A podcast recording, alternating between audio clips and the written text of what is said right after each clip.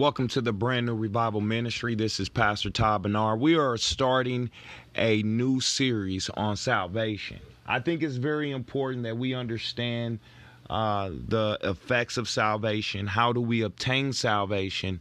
And why do we need salvation? And so we're going to be looking at uh, grace. We're going to be looking at faith. We're going to be looking at faith and works. We're going to be looking at the cause and effect of salvation so that we can get a better understanding of how to obtain this salvation. So, today I want to talk to you about grace. I want you to imagine for a second that you personally robbed a bank, right? You went in, you're having hard times, and so you go into this bank and you stick it up and you got a mask on. Nobody know who you are, and you get away with ten million dollars. But eventually, the cops come knocking on your door, lock you up, but they never got the money. And you know, you're looking at 20 years or so. And it's time for you to go to court, and you in court, and they about to sentence you. And then Pastor Bernard, me, stands up walk in front of the court and says, "Hey, I am the one that robbed uh, that bank," and so instead of them uh, punishing you and sentencing you to 20 years, they end up sentencing me 20 years and letting you off free. Now, what is the point of this story? Well, I want to talk to you today about grace. Grace will be me taking the punishment for you when you don't deserve it. See, the gospel message of the good news of God's is the grace of God. That's what the gospel message is all about is about the grace of God. Grace is an essential part of God's character. It is related to God's love and mercy. Grace can be defined as God's favor towards the unworthy. It's a gift to the undeserving. And so, because of God's grace, He is willing to forgive us and bless us abundantly in spite of the fact that we don't deserve to be treated as well or dealt with with so generosity. And so even though you don't deserve to be set free, I come and take your punishment for you. I come and say, hey, it's me. Uh, lock me up, let him free. You don't deserve it, right? It, I'm showing you mercy. I'm showing you love. And it is to you because you are unworthy. And so this is what grace is. And we receive this grace once we accept Jesus Christ as our Lord and Savior. But for us to fully understand grace, we need to understand who we were without Christ and who we will become with Christ. We were born in sin. Psalms 51 says, Indeed, I was guilty when I was born. I was sinful when my mother conceived me. So from birth, we are automatically separated from God simply because we were imputed with Adam and Eve disobedience to the law. Well, to God's command. In Romans 3 9, it says that we were guilty of breaking God's holy law, right? And so we were enemies of God. In Colossians 1 21 says, Once you were alienated and hostile in your mind and expressed in your evil actions. And so uh, in Romans 3:10 it says for no one will be justified in his sight by the works of the law because the knowledge of sin comes from the law. So spiritually we were destitute uh, unclean and dead to our souls. We were in danger of everlasting punishment. But God loved us so much, He extended His favor to us, giving us grace. Uh, he saved us. And Ephesians 2 8 says, For you are saved by grace through faith. And this is not from yourself, it is a gift from God. So it's safe to say that grace is an essential part of the gospel. in Acts 20 24, but I consider my life of no value to myself. My purpose is to finish my course in the ministry I received from the Lord Jesus Christ to testify to the gospel of God's grace. And see, grace is what gives us victory over sin. And James 4 6 says, But he uh, gives greater grace. Therefore, he says, God resists the proud, but give grace to the humble. And Second Thessalonians, it refers to grace that gives us uh, eternal encouragement and good hope. Paul repeatedly identified grace as the basis of his calling as an apostle. And Romans 15 15 says, Nevertheless, I have written to you to remind you more boldly on some points because of the grace given to me by God to be a minister of Jesus Christ to the Gentiles, serving as a priest of the gospel of God. And so, Jesus Christ, He is the embodiment of grace. Uh, it, it, it, he is the embodiment of grace uh, coupled with truth. And John 1.14 says, The Word became flesh and dealt, dealt among us. We observe his glory, the glory as the one and only Son from the Father, full of grace and truth. Now, the Bible consistently calls grace a gift.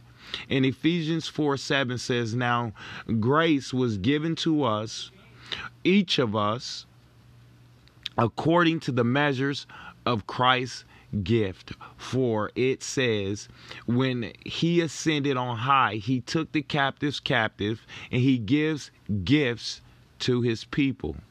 See, this is super important to know that grace is a gift. Why do why is it important for us to know and understand that grace is a gift from God? First, anyone who has ever received a gift understand that a gift is much different from a loan which requires repayment or returned by the recipient.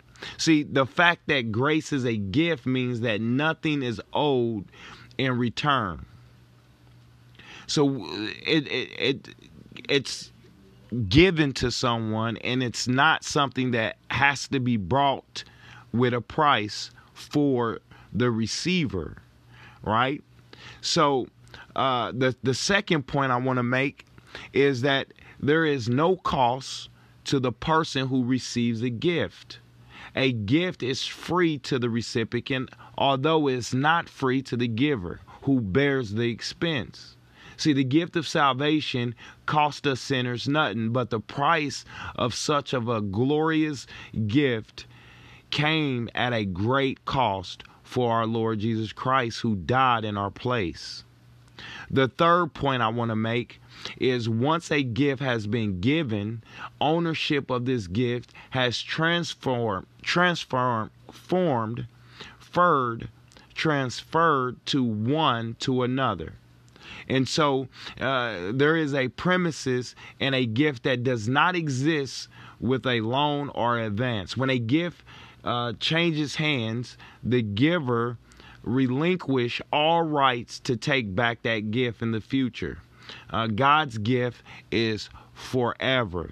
And so once we receive salvation, this gift that God give us, we get this gift forever. The fourth point I want to make is that the giving of a gift, the giver voluntarily forfeit something he owes willingly costing what belongs to him so that the recipient will profit from it.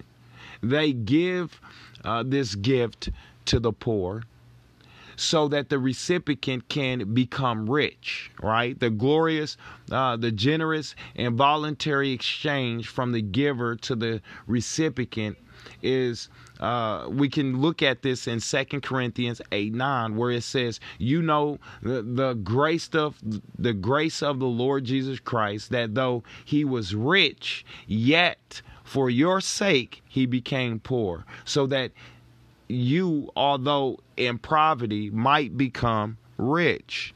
And so when I give you something, I'm giving you something that you didn't have, which you become rich in.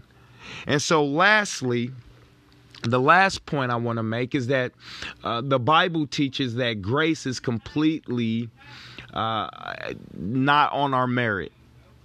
It's, it's, it's a gift. It's something that uh, we don't earn, right? The gift and the acts of giving has nothing to do at all with our merit.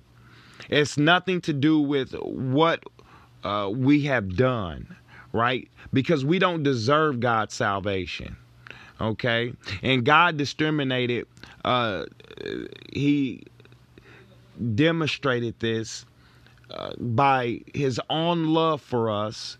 And this way, while we were still sinners, Christ died for us. While we were God's enemy, we were reconciled to Him through the death of his son.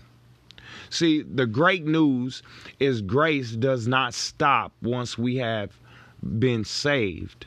God is glorious and to to us for the rest of our lives, working within and upon us and through us. See, the Bible encourages us with many additional benefits that grace secure for every believer. It is a security deposit that that you do you don't lose, right? You don't lose a security deposit usually unless you damage something. But in this case, it's not it's something that you receive and that you don't lose.